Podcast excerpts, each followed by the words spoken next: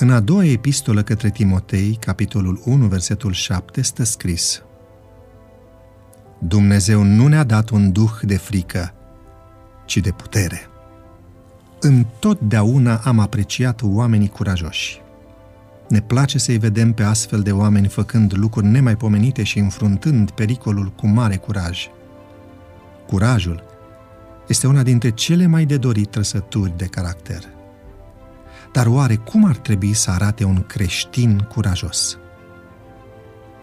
Ori de câte ori aud despre cineva care demonstrează curaj, mă trezesc zicându-mi că așa ceva vreau să fiu și eu.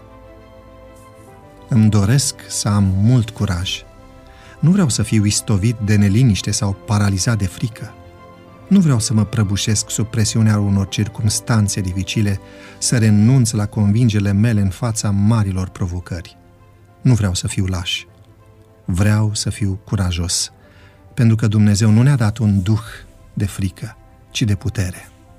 Curajul a stat la baza plecării lui John și Lori, un cuplu care avea tot ce era necesar pentru o viață confortabilă, într-o țară îndepărtată ca să le slujească unor oameni pe care nu-i cunoșteau, suportând tot felul de greutăți și neajunsuri.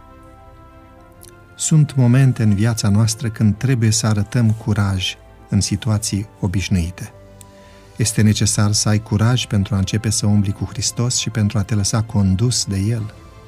Curajul este necesar pentru a fi un om moral și pentru a construi relații sănătoase cu partenerul de viață, cu copiii și cu prietenii tăi.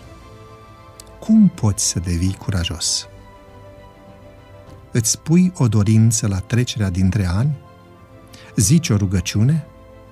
Adevărul este că doar atunci când ne înfruntăm temerile creștem în curaj.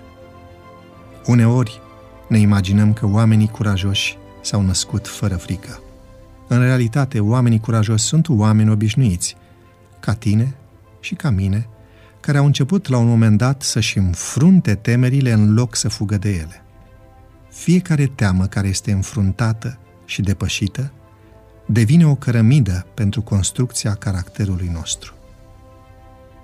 Cum stai la capitolul curaj? Poate ai nevoie de curaj pentru a-i cere iertare cuiva pe care l-ai rănit. Sau poate ai nevoie de curaj pentru a-ți recunoaște o slăbiciune și a o remedia. Te invit să faci din Dumnezeu sursa curajului tău. Pășește prin credință astăzi alături de Isus. Curaj!